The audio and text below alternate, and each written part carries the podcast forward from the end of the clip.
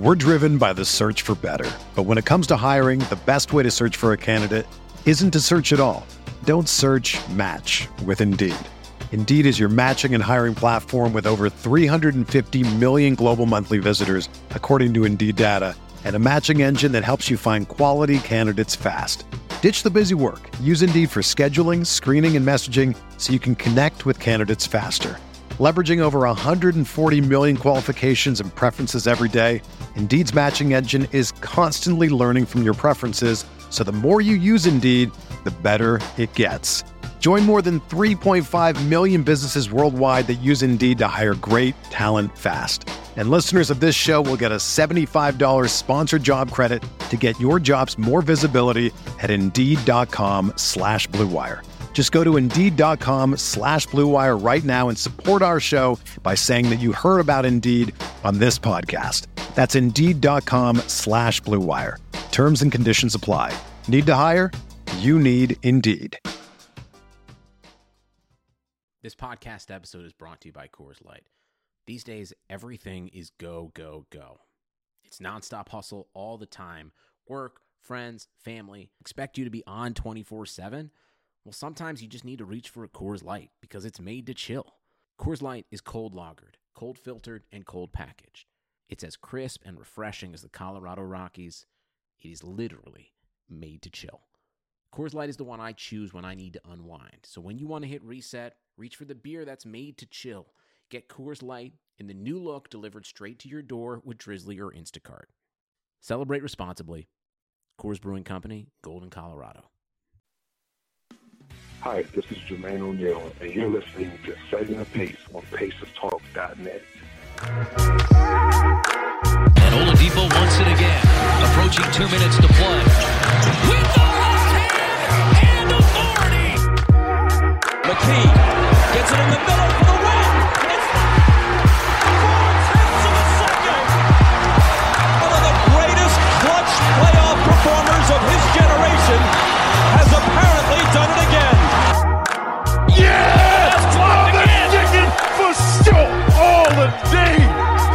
chicken. Nine seconds, eight seconds, seven seconds. Oladipo to win it. Another one! He got it! Another one! Another one! What's up, Pacer Nation? Welcome back to another episode of your favorite Pacers podcast, Setting the Pace. Joining me as he does, well, not every week, but, you know, as much as possible, the one and only, the handsome Michael J. Facci. Facci, what's going on, brother? Nothing much. I want to say I've only missed about one week, but uh, it is every week. But at the same point, hey, when you got a quarantine going on, there's not as much to talk about as uh, there used to be. Man, I miss them Indiana Pacers. I sure do miss those Pacers as well. It was good to see some of the throwback games last week on Fox Sports Indiana. Did you get a chance to watch any of those, Foch? Did not. I watch uh, through League Pass, so I don't get Fox Sports Indiana directly. That's a bummer. Well, I just have to say, you know, we were talking about recording this episode on Tuesday, but a very special lady in Foch's life had a birthday yesterday. So, Foch, what did you do for the lady? That is true. Babe had her 27th birthday yesterday. Uh, since I'm working from home and she is not, I had the whole day to prepare. Broke out the tricks. You know, we're talking about a birthday banner. We're talking about some cake. We're talking about some cannolis for afterwards. Ordered from her favorite restaurant. Had a couple gifts wrapped. You know, I had some balloons, some candles, just everything you can think of for her to come home to. So she was pretty shocked. And then Saturday, uh, we're going to have a small gathering outside. It's going to be about 85 degrees. So we're going to have a couple friends that we meet up with. Nothing uh, violating social distancing. About maybe six of us. and uh, overall, decent little birthday for what, uh, given the situation. Hey, it looks like you did a pretty good job, Foch. So, with that being said, we're going to talk today about a couple things. And first and foremost, we're going to talk about Mark Jackson's comments saying that there should be a statue of Reggie Miller. So, Facci, just to start things off here, you know, how desperate are, are you to see a Reggie Miller statue out in Bankers I- Life, out in front of Bankers Life Fieldhouse? I think we should all be desperate because it's it's a sign of absolute respect. I understand they have the mural, um, you know, out there, and it's just uh, I'm not sure in specific which building the mural is on of Reggie Miller. It's a great mural. I believe But it's on we're talking- Massachusetts Avenue. If people are wondering, Okay. Well, we're talking about Mr. Loyalty himself. 18 years with one franchise. That is something I don't think we're going to see anymore. And when you look at the guys who have done it, you're looking at the greats of the game, the, the Tim Duncans, the Dirk Nowitzkis, the Kobe Bryants. Um, so this franchise in the NBA, I mean, they hadn't really achieved anything before Reggie Miller. And Alex, you put out a tweet a couple weeks ago. I want to say I could be wrong. I think the Pacers made the playoffs. What 15 out of the 18 years of Reggie Miller playing for the team? That's unbelievable. Yeah, yeah. It was his first two years they didn't make it, mm-hmm. and then the only other year they missed it was the 1996, I believe. No, 1997 yeah. playoffs, because. Mm-hmm. I think it was 96 97 when they traded Mark Jackson away, got Jalen Rose, and it was the last year of Larry Brown. I think 96, Reggie got hurt. They ended up making it as an eight seed because they had made it to back to back conference finals the two years before that. So, yeah, three years out of the 18. Now, there has been a little bit of pushback of people saying, well, why have we not been talking about a statue earlier? And I'll be honest with you, I never even thought about it. So, is is that shame on me? It's not because I mean I to be honest I didn't really think about it that much and the Pacers are just you know they're kind of strange like that. Reggie Miller is the only NBA jersey they've retired. The rest of the ABA greats. I mean they've been very select with who they've been looking to honor and retire and when it comes to the Pacers, Reggie Miller is synonymous with the Pacers. I mean, he's like Mr. Pacer. Yeah. And Alex, I had to do it. I grabbed my shovel and I went digging for some stats and look at what I found. Reggie Miller is ninth all time in offensive win shares. He's wow. ahead of Kobe Bryant, Shaq, Kevin Durant. The eight names that are ahead of him are absolute legends like Kareem, MJ, LeBron. I mean, this guy put on for the Pacers. And let's be honest, at many times, he didn't have anyone anyone you'd really consider a star next to him. Obviously, there were some good players. Jermaine O'Neal, you know, comes to mind right away. Obviously, for me, but Reggie but, was so old then. Exactly, that's the thing. Jermaine came along. I want to say Reggie was in year thirteen at that point. He was already on like the last quarter of his career, um, and it just feels like Reggie Miller could have easily gone somewhere else, chased a ring, and maybe people would talk about him differently. But the the loyalty that he showed to the Pacers, I think a statue is the least they can do. Yeah, I mean, I think it's long overdue. And I think it's time that we have an attraction. No, he did not win an NBA championship, but he's the only, you know, leader of a team that's ever got us to an NBA champion. And I don't like to celebrate losing, but I do like to celebrate success. And that's why I put a tweet out last week where I said the Pacers have made the playoffs 24 times out of the last 30 seasons you know, whether we've had great teams or not, we've always had successful teams. And it wasn't a thing to say, oh, yeah, you know, we're the best team without a championship. It wasn't really intended for that. It was just to try to show and try to prove that Indiana is a winning organization that always gives fans something to root for. And, you know, sometimes people say, hey, we should tank, that kind of thing. But I think, you know, you look at Reggie Miller, a guy that stayed here for 18 seasons. He could have left, went to Boston I would have been heartbroken if that were the case. So yeah, mm-hmm. I think the statue is long overdue. Sure, Peyton Manning won the Colts a couple uh, a Super Bowl. He won a, a, Super Bowl in Denver with your team as well, and he got a mm-hmm. Colts statue. But I, I still think that we need to see a Reggie Miller statue. If not a Reggie Miller statue, at least a Slick Leonard statue. Someone who's been part of the organization and literally saved the Pacers when they were going to be, you know, when they ran the telethon. Oh, of course. I mean, you're also talking about there's teams like the Lakers where they have just countless statues. I mean, it seems like they got like five statues over there. And you're telling me Reggie Miller, we can't get one yeah. out there? You know, it's we didn't even bring it up that when Reggie Miller retired, I mean, he was the all-time leader in three-point shooting. He was looked at at literally at one point the greatest three-point shooter. I understand unfortunately Ray Allen broke it shortly after and then Steph Curry will but when Reggie Miller retired, I mean, he was looked at as one of the clutchest, you know, one of the great three point shooters in the history of the game and was 12th all time in scoring when he retired. Mm-hmm. He holds Pacer records that I do not think will be broken. Oh, I mean, yeah. outside of, of, you know, points, you know, you're talking about games played. He's, he's got assists for the Pacers. I mean, it's just, it's countless records that I don't think the Pacers are going to have another guy that they can claim for 18 years because Many franchises never even get one of them. Yeah, it'll be interesting to see what the Pacers do. You know, with everything coming up in the next couple of seasons. But yeah, I mean, the longest tenured pacer right now is Miles Turner, and he was drafted in 2000. Was it 15? I believe 15 or 16? 2015. 15, 2015. okay. Yeah, so, you know, he's been here five years, and that's the longest tenured Pacer. You know, he's got 13 more seasons here with uh, the Pacers to just reach Reggie's apex of 18 seasons. And uh, I'm not sure even if he'll have another. well, another 13 years in the NBA. I mean, that's a long ways away. You know what I mean? Yeah, we- We're talking about uh, the longest tenured at about five years, and uh, people have been calling for him to get traded for two or three of them. I mean, you know, that's how hard it is in today's game. And look at the two names I was able to dig up with 10 years of more or service in the NBA. Only two guys Steph Curry and Udonis Haslem. Like, come on. Haslem's been basically a glorified assistant coach for the last like four to five years. Yeah. So it, it- it's just it's so rare that it, it means so much to that franchise that come on, give back, give, give him that that that statue that he deserves because we all know that Reggie Miller, it's fitting. The statue needs to happen. Absolutely. Well, let's move on into our second segment. So it's not going to be too long of a podcast today.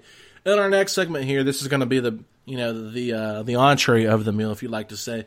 We're going to put together, you know, go back and forth, our perfect starting five with all Pacers NBA players for today's modern style of play. So we did a draft where we had five guys help us out, or three guys help us out to make five total teams, and we drafted starting fives and did a snake draft and so forth. But I just wanted to talk with Fachi about like, hey, if you could take every pacer in, in NBA history, who would you uh, assemble for your starting five for a team to win it all in today's era? So Fachi, I'm interested to see how you went about doing this.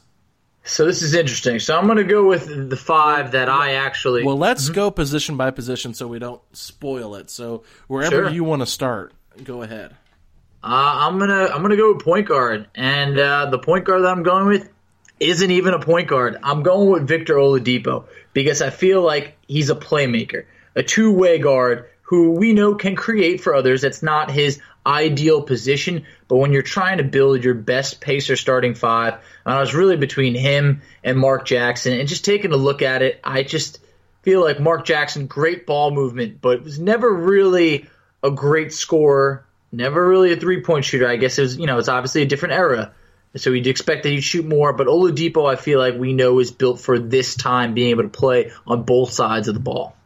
Yeah, that's interesting because you know I, I'm sitting here thinking, man, that's really tough because Victor at point guard is something that I've wanted for a while, uh, just to play with the ball in his hands a little bit more, not as a dominant ball handler, the point guard. It's it's interesting to me because I feel like if you have, uh, I'm not sure who's all on your team, but if you were to like pair him with a Reggie, Jermaine, Paul, that kind of group, you know, to me it feels like would everybody get enough touches? And I, I think about that chemistry a little bit more when I'm assembling these teams. And, you know, Victor at the point guard to me with Reggie and Paul seems a, not too problematic, but if you're throwing Jermaine in there and you're throwing in Danny Granger or something like that, I feel like, you know, a lot of guys are going to want to get touches and not everybody's going to be able to get them. So that would be my only, you know, defense in saying why I wouldn't pick Oladipo as my point guard. And I too debated between the same two guys you were debating with, but I just feel like this generation doesn't really appreciate the greatness of Mark Jackson and what he meant for that Pacers Completely agree. franchise. And I really think that he'd be able to adjust to today's NBA. I mean, the dude is fourth all time in assists, and he's only one behind Steve Nash. So, He was you know, number two when he retired. You know, I mean, this is he was the real deal when it came to being a distributor. So I, I really think they need a setup man if you're gonna, you know, put these wings around him, depending on who we go with here. But for me, I'm gonna take Mark Jackson at point guard, not because I think he's better than Oladipo, but I think team chemistry wise, he makes more sense of trying to be that setup guy. I completely agree. That's why I had to at least throw in that I debated Mark Jackson because I have the respect for Mark Jackson. I mean, his numbers aren't going to blow anyone away, as I mentioned, but he was rock solid for the Pacers. 8.4 points, 8.1 assists. I mean, 8 and 8, that's, that's winning basketball right there in terms of getting guys involved. So, uh, it was just very interesting. Obviously, Oladipo, you know, he's, he's the now right now. He's more fresher, and I feel like if you are looking to score more, that's where I was looking to go. Um, but when you mentioned, you know, the the combination of like an Oladipo and a Reggie and see how they would work together, well, we're gonna find out because I went with Reggie Miller at shooting guard. I had to. When we're gonna talk about does Reggie deserve a statue or not, I couldn't leave him off my team. You know, you're talking about a guy who, for his career, averaged over 18 points per game, 47% shooting, and nearly 40% from three. But Alex, as we've talked about before, Reggie Miller wasn't even shooting threes as much as he should have been shooting. His career average is 4.7 threes, you know, per game. I think that number would be closer to even 10 threes per game, or at least on this team it would. Um, and one thing I found fascinating, his last year in the NBA, age 39, mm-hmm. he averaged a hair under 15 points per game, playing 32 minutes. I mean, don't you feel like he could have been a role player on a championship team for a few more years, giving you maybe 8 to 12 points, 8 to 10? The fact that he was putting up 15 a game at 39 is not what we saw from Dirk or Vince Carter or anything of the sort. No offense to those legends, but Reggie, it sounds like a crime to say underrated, but I think that that stat is a little underrated. Yeah, it's Reggie was so good, and he he even considered going and playing for the Celtics. He talked about it that he tried to get his body, you know, to get in shock, as he called it, and and worked it out to see if he could make a return. And he said he was really close to doing it, but he never felt like his body was fully 100% ready for him to take that step into returning to the NBA. So he decided not to. But you know, I, I like your thought of putting Reggie at the shooting guard, but one thing that we have to remember Reggie was six eight. Reggie Miller could play small forward. And mm-hmm. so, with that being said, I'm going to take Victor Oladipo with my shooting guard position here and change things up a little bit. And I'll go ahead and unveil my small forward. I'm going to go ahead and go with Reggie Miller at small forward. Now, I know it sounds weird to hear that, but in today's NBA, Reggie Miller could play any wing position that he wanted. So that's where I'm going back to back. I'm going Victor and Reggie with Mark Jackson. I like it. I like it. I can't argue that one bit. Um, but you know, obviously we differentiated on, in terms of the point guard situation, but we are both intrigued by Oladipo. It kind of feels hard to leave him off that, regardless of what we saw this year. We know he'll get back to form. He's so good small, defensively. That's one thing exactly. forget. That, that that's exactly why I had to point out two way player because I feel like right over there he's able to kind of make up for some of the you know lack of defense to say for Reggie Miller just because Oladipo is just he's such a good on the ball defender. I mean, you're talking about an all defensive first team guy right, over there. Um, small forward, love him or hate him. I believe he's the most talented pacer to wear a pacer jersey. Ron Paul Artest. George. Yeah, no, I, I did debate a little bit of Artest there. I did. I'll mention that later. But for small forward, I had to go with Paul George. I feel like you know, like I mentioned before, whether however you feel about him, we know he's talented. Another two way player that I would have loved to have seen Paul George and Oladipo play well together. Obviously, Paul George was, you know, he finished third in MVP voting last year. It's really impressive. It still hurts at times, but I could not leave him off this team. I love him as my three. I know he'll complain a little bit if he has to play the four, but it's still a possibility. Well, here's what I'll tell you. I think that Reggie Miller would be the perfect teammate for Paul George. He'd be able to push him he'd be able to handle the pressure of being the alpha male because while Paul might be the better player, Reggie would still be the one that Pacer fans would say, hey, you know, Reggie is our guy. So Paul wouldn't have to worry about that. Would he maybe get a little bit of jealous? Uh, I don't really know. I don't really think Paul's a jealous type. I just think Paul is, uh, you know, somebody that wants to win. And he wanted to be in California. So let, let's just put it that way. And I, I think that pairing him next to Reggie makes a lot of sense with Victor, and that's why I'm going to put him at my power forward. Not to stick it to him and say, "Hey, play this," but I think really back when back when Larry Bird asked him, it hadn't fully transitioned into the you know small ball power forward. It was still mm-hmm. the it was still the Anthony Davis's you know that type of player. David West were still playing power forward it, was very rare to see a small guy playing power forward. But I think now in today's NBA, there's still some guys like Kevin Love and the Pacers with Sabonis and Turner that do do that. But I think Paul could figure it out. I think having Paul at the four would be a lot of fun and, and make your team a lot more dynamic. I completely agree. Um, I mean, in terms of that, I, I wanted that option for having to play the, the three or the four. My one big debate was I might as well bring it up now was putting Ron Artest at the three and Paul George at the four. I really wanted to see just a, a team of just ferocious defenders, uh, three two way players on the same team. I would love to see that, but I just I, I couldn't go with it And then with Ron Artest. Uh, my four over here, Alex. I did not come on this show today wearing a Jermaine O'Neal shirt to not pick Jermaine O'Neal as my four on this team. I I know he does not translate as well to current NBA basketball, but I could not leave Jermaine off this team with his near 19 and 10 averages as a pacer and the two and a half blocks per game that he had with the team. I mean, just I love it. He can defend the bigs. I know that he's going to be limited at times, but I just love him to be able to match up against bigs, defend the paint, you know, and be able to do a little pick and pop action. I know I don't want him shooting threes. I don't. I don't think that's going to come with his game. But I couldn't leave Jermaine off this team. Yeah, no, I mean it's interesting because if you listen to my podcast with Ken Sterling from Sunday, I did claim that the top trade in Pacers history was Dale Davis for Jermaine O'Neal and Joe Kleine. And Joe Kleine really doesn't need to be mentioned. It's really just Davis for O'Neal, right? Yeah. So, yes. Yeah. so, yeah, this is a tough one for me because I feel like with the teams that we've assembled with Victor, with Reggie, and with Paul, you're going to have a lot of guys wanting the basketball. And I feel like Jermaine's one of those guys who you know can go get you a bucket down low. But at the same time, with all the other guys around him, are there going to be enough touches? Will J.O. be happy? I don't know if J.O. would be happy not getting enough touches. That's my only concern, Foch. I hear that, but if he can buy into it, I mean, obviously, this is, you know, you're looking for pacer Jermaine O'Neal, not like veteran warrior Jermaine O'Neal. But if he can buy into the team and just defend and rebound, then I think this team is going to be really good because when I went with my center of who I picked, I'm, I need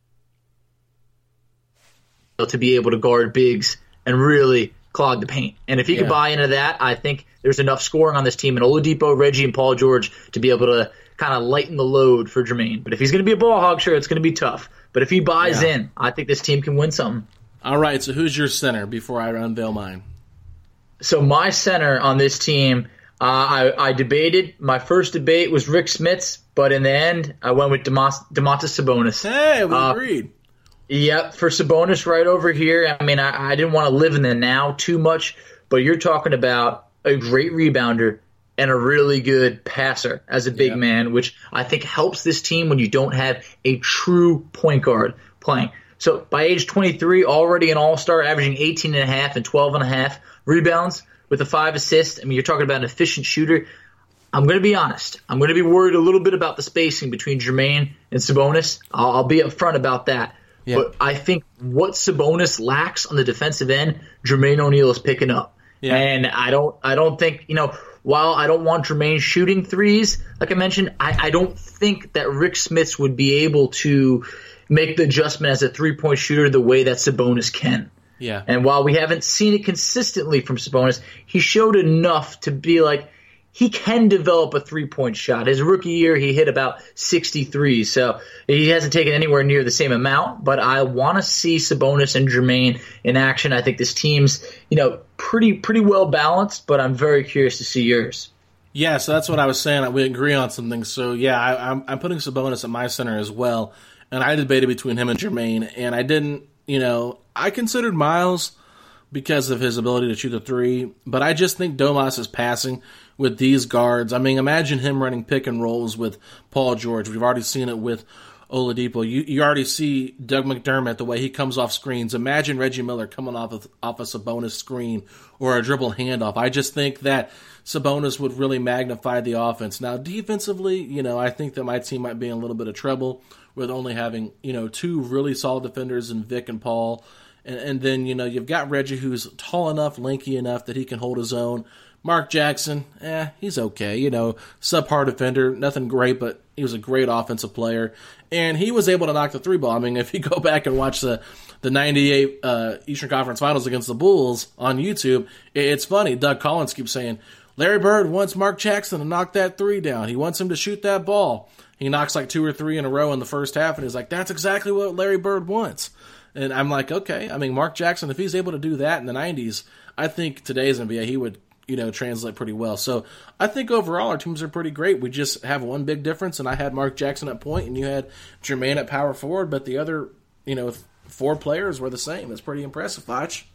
It is because I just think hey, one great minds think alike. But uh, at the same point, you know, you also got to you look at these teams and a couple guys that you know if you're leaving Paul George off your team, I think it's because you're still bitter and still hold some hate about what happened because he's got to be on that team. And you know, when you look at Oladipo, obviously this year was not what we expected from Oladipo. We knew, I mean, we knew it was going to be rough but that's not the Oladipo of you know the year and a half previously, where we know that the season he put together was a really good season for any Pacer eh, that they've ever been. So Yeah. I I think that, like I mentioned before, I love Sabonis.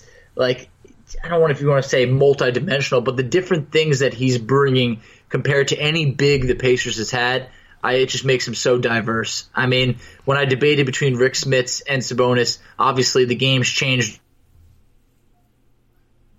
Sabonis is putting up this year was nearly double the amount of rebounds that Smits was pulling down per year, and I thought that that was no offense to Rick Smits, but it, it was true. Yeah, Smits was good for the, the 80s and 90s, in my opinion. I don't think he would be very successful in the 2010s era of basketball, 2020s era of basketball, because he's so bad at his lateral defense. I mean, everybody would talk about Sabonis playing defense on the perimeter. Imagine Rick Smits. I mean, that dude would get crossed over and made fun of. I mean, he wouldn't be able to make it in this in this NBA today. And that's not a knock. It's just my my opinion. I mean, Smits was good for when he was here, but that's the extent of it. So really, you know, I think the main reason I picked Mark Jackson over going the Jermaine route and, and going a little bit bigger was because I wanted two guys that were adults, so to say, and Reggie Miller Yeah. and Mark Jackson, two guys that I know know what it takes to be a successful team and have multiple runs and not just, you know, a couple here and there. I mean, these two guys I think could really elevate the play of Paul, Domas, and Victor.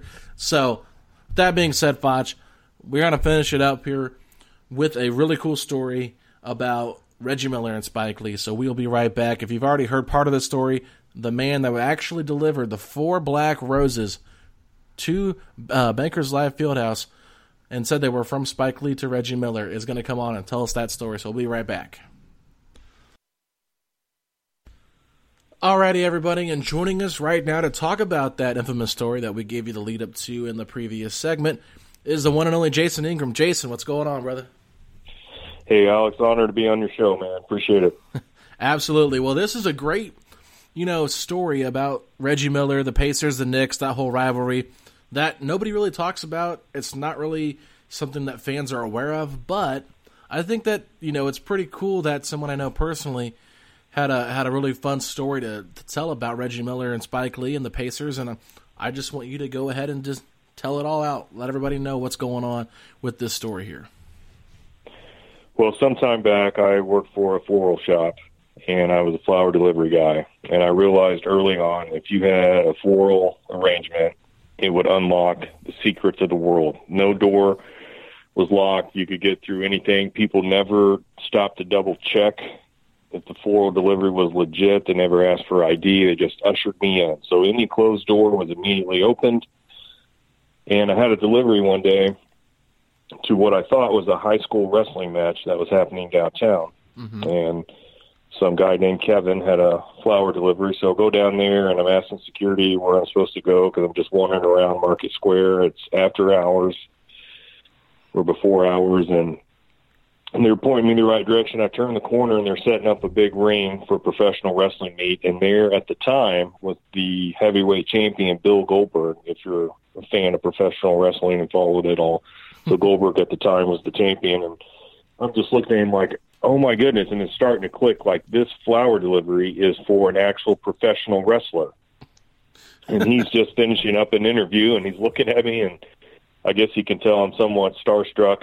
And he comes over and he's just super cool guy. Takes me all through the facility, through the locker rooms, introduces me to all the wrestlers, and then we're going up to a room. And He's like, "I'll take you to Kevin." That was the name of the. That was what was who I was delivering the flowers to. So going in this room, and security comes out, and they're kind of strong arming me, like pushing me back, like, "Hey man, you can't go in here. It's press only. Can't you read the signs?" And they're kind of being a jerk about it. And Goldberg's already walking in, and he turns around, he stops, and tells the security guard, "He's like, hey." He's like, that guy's with me. And I, Oh, wow. you know, the security is backing up with their hands up, like, "Hey, man, we're sorry, we didn't know," and I'm feeling like a million bucks. So I walk in, and there's all the wrestlers are there. Well, everyone except for Hogan. He unfortunately wasn't there that night. That's who I would have wanted to meet the most. But anyway, like Macho Man was there, and all these wrestlers, and Goldberg and his deep booming voice was like, "Hey, everybody!" He was like, "Kevin Nash has a has a floral delivery." And Kevin Nash's wrestling name was either Diesel or Big Sexy, and he went by both. And so everyone turns, and now I'm looking like the biggest fanboy on earth, holding a floral bouquet for this big wrestler who's you know like seven feet, three hundred plus pounds. So I just back up. I'm like, hey, I just want everyone to know that I'm just delivering the flowers and not for me personally. And so Kevin Nash just like reaches down, he gets a big kick out of it. And the wrestlers, man, they were all super cool. Everyone, I think uh, Goldberg even offered I could. They had a buffet set up back there, like get a plate, man, sit down. And I didn't take him up on the offer, but Oh, you should have. Oh man, looking back, I wish I had but everyone was super cool. So I get back to the office or back to the shop, and I'm thinking, you know what? I should use this to meet the Pacers. And of course, Reggie Miller being my favorite player, and at the time, Larry Bird was coach. Chris Mullin was also a player. Antonio Davis, just some of the guys I really admired. So I hatched this plan. I'm going to send Reggie, you know, a dozen roses was my first idea. So I'm talking to the shop owner about it, and he's all on board. He's like, "Yeah, man, see if you can meet him." So then it hit me. I'm like, "I'm going to send four black roses, and maybe this will even motivate Reggie." You know, one. So I wrote this card out. Hey, congratulations upon being swept. I think it was in, or maybe the first round. Here's one uh, black rose for each loss. I signed it, Spike Lee. So I go in and I'm wandering around Market Square again. I'm telling security, hey, I got this for Reggie. No one's questioning, man. They're just opening these doors, and I who she's having none of it. She was like, she wouldn't let me back there. Said I had to leave the flowers. So I know your previous guest had mentioned uh, an article called "A Thorny in the Indianapolis Star," and they had mentioned in the article that I tried a second attempt at delivering the flowers, which never happened. But anyway, on the card I wrote, it had the shop name. So I just left the roses with the security guard.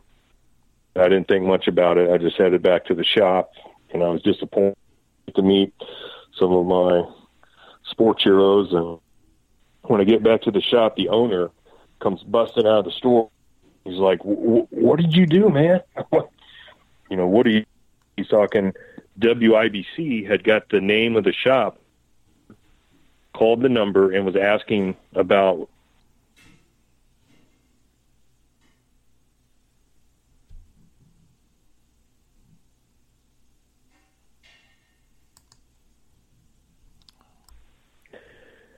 he's like, "What did you do?" I'm like, "I, you know, well, I don't know what's going on." He's like, "I didn't know if you were coming back to the shop or heading straight home, so I gave WIBC your home phone number." so I drive home. And when I get there, my mother's out in the driveway. I'm like, with the cordless phone. I'm like, "What is going on?" She's like, "What did you do?" She's like, "WIBC." Is on the phone. I told them you weren't here, and they wanted to hold till you got home. So they'd been on hold. I don't know, twenty minutes or so. So I get in and, they, and I get on air and they're interviewing me live on the air. And they're asking me all these, you know, pointed questions. How did you know Spike Lee? How did you know it was him? You know, I'm just making stuff up, man. I'm like, I just came over the system. Our computer screen said we had a floral delivery from Spike Lee to Reggie Miller, told us what to write, what he wanted us to deliver. And I thought I might score some playoff tickets out of it, but it didn't happen. But I never let on to IBC that was all a hoax. I just kept it going. And I told some other buddies what I was doing. Well, that, I didn't think much about it. When I got to work the next day, girls, did you see Good Morning America? Because they knew they were in on the hoax too. And I was like, no, I didn't see it. They're like, Spike Lee got down on his knees and begged Reggie to forgive him, saying he didn't send the flowers. Oh man, so you got Spike to get on his knees and beg for forgiveness. Oh, my claim to fame, bringing the great Spike Lee to his knees. so let me ask you this: If you ever were to meet Spike Lee, would you tell him about that story? Absolutely. Do you think he would respect it, or do you think he'd be mad at you? I don't know. I've often wondered if he, if he would even believe me. I've wondered if people, other people, try to take credit for my handiwork, but I think you get a little chuckle out of it. Well, I think so too, and and I know this is the truth because a lot of people don't know you, obviously, that are listening to this podcast. But the ones that do know you know that you know you like to have a little bit of fun and you like to mess around, and that was kind of your uh, your stick back in back in high school in your glory days, as they would say, is you like to give people a hard time and you love to joke around. Is that is that one hundred percent correct? I cannot deny that. well, awesome, man. That's a great story. That is a great story. And I'm just curious, you know, uh, when did you quit the floral? Uh, when did you quit working for the florist company? And, you know, what were the repercussions of any of that besides just, you know, a little bit of claim to fame? Anything else happen afterward? Nope, there was no blowback on the company, maybe some free publicity because at the time, I can't remember channel our local channel six ABC affiliate station. Their um, their their uh, sports guy was pretty popular, but he had a picture. He had the actual uh, floral bouquet that I delivered, the four black roses, uh-huh. and they did a zoom. They zoomed in with the camera, and you could see my handwriting on the card. And there it was on the news segment that evening. I was like, oh my, it was just kind of surreal seeing my handwriting on the news segment. and if I can just add one more thing, my, one of my favorite parts was that after the first game, the halftime, the guest interviews were uh, Coach K and Isiah Thomas, and they were mm-hmm. talking about. Of course, this was a big story. They were talking about the roses being delivered, and I remember Coach K saying, "Hey, there's already bad blood between the two." Why would you want to add fuel to that fire? and then Reggie Miller, even after he found out it was a hoax, was quoted as saying it still served as motivation. So I was I was proud to help the Pacers in any way I could. Absolutely. So that's what it's all about. And we know from the 30 for 30 documentary they did not, you know, mention the Black Roses or that whole situation, but what they did mention was Mark Jackson would say that he would, you know, cut out clips from newspapers and just show them to Reggie to get him all, you know, amped up and upset about what people were saying about him. So I think that your your tactic worked, Jason. I think that it really did help fire up Reggie Miller. There's no doubt about it. Hey, you do what you can for your local team. Especially the Pacers. All right, man. Well, thanks so much for coming on and telling that story. I think a lot of fans are going to get a, a, kick out of this. And uh, we'll definitely have to have you on again sometime and just talk Pacers basketball. Hey, absolutely, Alex. Thanks for the invite. All right, Facci. So you hear that story. What are your thoughts on that? Hey, anytime you can uh, light a fire under Reggie Miller, I'm all for it. But hey, I, it's just unfortunate in the end the Knicks won. Still not over that four point play by Larry Johnson. But uh, hey, who doesn't want to meet Reggie Miller? right. I mean, I I mean, I'm desperate to meet him. I mean, I've seen him at like Pacer games when he's at you know doing a TNT game, but I've never like talked to him. It'd be it'd be fantastic. But I have to say this, you know, it was really funny that he brought up the Kevin Nash part of the story, and it's so random. But I was on my honeymoon in 2018 in Disney World, and guess who was there, Facci? I'm gonna go with Kevin Nash. Yeah, Kevin Nash was there, and I I had a hunch. I didn't even realize it at first because I mean he was sitting down on a roller coaster, and then like I'm about to get on and he's getting off, and some guy's like, "Hey, Kevin Nash, can I have an autograph?" And he's like, "Um, he's like, I'm with my family. Can you leave me alone, please?" I like, "Oh, yeah." I don't blame him, but yeah, I mean it's it's got to be uh, somewhat easy to stick out when you're like six ten or you know six nine. So he is a big dude. I grew up a massive wrestling fan, so I definitely remember the Kevin Nash Goldberg days that Jason described favorite wrestler of all time, Fudge? Uh, Shawn Michaels, without a doubt. The Heartbreak Kid. Okay, what? The Heartbreak Kid, then Mick Foley. Those two have always been above everybody else for me. Which version of Mick Foley? Mankind, Dude Love. Uh, I pro- I probably go with Cactus Jack, but it started Jack. out as Mankind. So I go Cactus Jack, Mankind, Dude Love. Mr. Socko. Yep, I actually had uh, the privilege of meeting him once. I went to his comedy show and I sat first row, had my Cactus Jack cut off shirt on, and he immediately walks through. I go, "We love you, Mick," and he literally goes, "Whoa!" He goes, "What did this guy do? A, a set of biceps before he came here?" And literally, I was like, "Okay, my life's made. I don't even need to hear the show. Like that's all I ever wanted." Awesome. Well, that is a great story, man. I don't think I've ever really met any wrestlers if I if I can go back and recall. I don't think I ever have. But I joined. I got a I- good amount under the, under the belt. what was that? I got a good amount under the belt. I met, uh, let's see, I met Samoa Joe. I met Roddy Piper. I met Rob Van Dam. I met, uh, obviously Mick Foley that we mentioned. And uh, I'm sure there's probably a few other ones uh, back in the day. Yeah. But uh, those are the ones that came to mind for sure. Yeah, that's awesome, man. I uh, I was a big wrestling fan for a while. I kind of joined the party late. Unfortunately, I didn't join it till Cena had moved to Raw. That's when I really started watching as a kid. Oh, way too late. The Yeah. 90s were electric. But I have done my history. I went and bought all the old DVDs, Raw 25th anniversary, watched everything. So a lot of YouTube clips of The Rock. The dude is freaking hilarious. Um, I definitely liked Heyman versus Bischoff, though. Those were two great general managers. But yeah, I mean, uh, I think you know, for like the early 2000s, my my my go to guys were John Cena and Edge. I really enjoyed Edge. I got kind of tired of Triple H. He wasn't my favorite, but uh, yeah, DX Oh, was my cool. God. So, uh, I mean, you're also, you you probably forgot, I was an intern at WWE. oh, that's Yeah. right. I do remember. So I now. mean, my my love for wrestling runs deep. So you know, Yeah, I I had about so that. I mean, you're talking to a guy who Triple H made Mick Foley retire back in the day. And uh, when I got that internship at WWE, I mean, I had hated Triple H for a long time, and I was thinking to myself, I'm gonna say something, you know, like he he made him retire. You know, I was living it, you know, I was living the wrestling, and uh, it took about I saw Triple H and about five seconds went by and I went, yeah, there's no way I'm confronting that guy. No way. That I would never touch that guy. That dude freaks me out. But I have to ask you, who was like one of the wrestlers that most people love that you're not a fan of? Because I know there's some that people just absolutely adore, but I that you hate. I, I have a couple in my mind, but I'm curious to see who you think.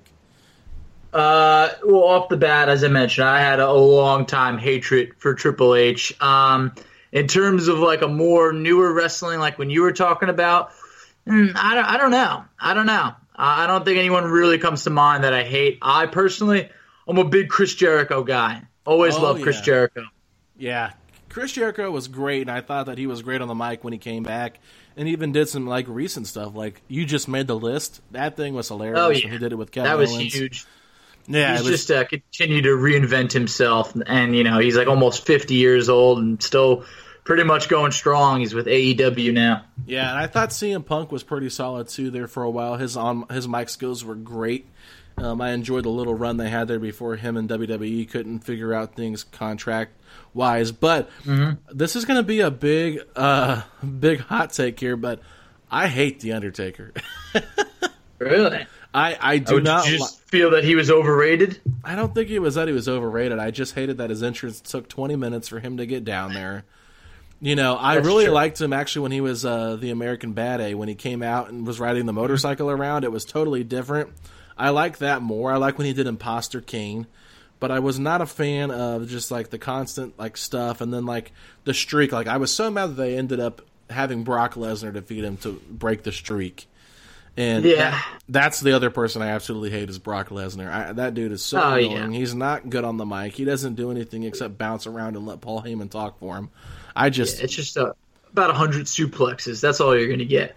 yeah, and, and the thing, the other thing, like, uh, kind of the other way of answering this question with, uh, like a different type of question of saying is who's someone that you like that's completely, you know, underrated. And I think Roman Reigns is somebody that I actually liked from the recent group that everybody hates, which made zero sense to me why people hated on him, but I thought he was pretty good. Yeah, I, I understand why the hate is. The hate is because it felt so forced to every wrestling fan. Like it, it was known that Vince McMahon was trying to make this guy the guy, and it was never quite able to live up to like a Rock or a Stone Cold Steve Austin or a Hogan. Like never, or even a John Cena, like a type of guy who could be the face of wrestling. And I, I understand why people didn't like Roman Reigns, but the fact that the guy overcame leukemia twice, Yeah. he has my respect. Yeah, no, there's no doubt about it. I, I, I just liked Roman. I never, I never really liked the Shield, but I liked him better than uh, Seth Rollins. Seth Rollins, and I hated Dean Ambrose too. Was not a Dean Ambrose fan at all, and a lot of people like them better. So maybe I'm just a bad uh, judger of No, what no, no, I, like, I, I agree but- with you. So now a better answer is that I don't like Seth Rollins. I feel like Seth Rollins is like a, a poor man Shawn Michaels. Like he's just not as good, but he thinks he's that good. and I, I think that right now, I think he's probably one of you know the top guys. When you know back then, when I was watching in the '90s, early 2000s, he wouldn't have been my guy. Yeah. Well, I, and I kind of feel that way about Rey Mysterio too. I was never a Rey, a Rey Mysterio fan. I, I got, I just could never believe that a little guy like that could be the Big Show. Okay, you know what I mean? Like, just that's Yeah, just trying no, too I- much. I hear you on that. It's interesting because Rey Mysterio is actually like the first wrestler that I remembered really liking. Like back in like this is like nine, this is like '97 uh, with WCW, and uh, you know after a while I kind of drifted away because he, he didn't really get his like shot at the title for what felt like like ten years basically. But uh, you know, yeah, I understand you on that. I mean, he in real life he's about five four. You I know, know. he's like five five. So that's, Yeah. a, that's a small man right there. very, very small man, and the Big Show could eat him for breakfast, Yes. lunch, and dinner in one bite. So, anyway, there's your WWE talk. Make sure you guys follow us on Twitter at Studying the Pace 3. Make sure you follow Mike Facci at underscore FACCI. I'm at Alex Golden NBA, and we will be talking to you guys hopefully here within the next week or not. If not, you'll definitely hear from us throughout this month. So, anyways, we'll talk to y'all later. Let's go Pacers.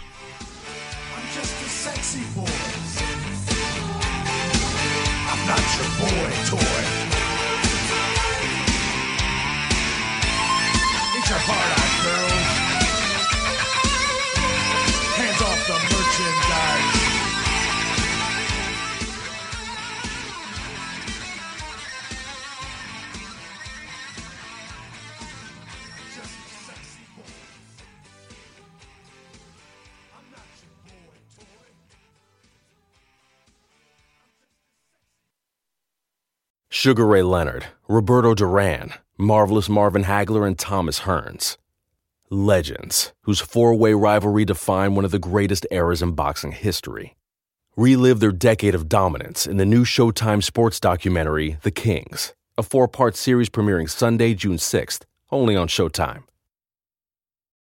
This is the story of the one. As a maintenance engineer, he hears things differently.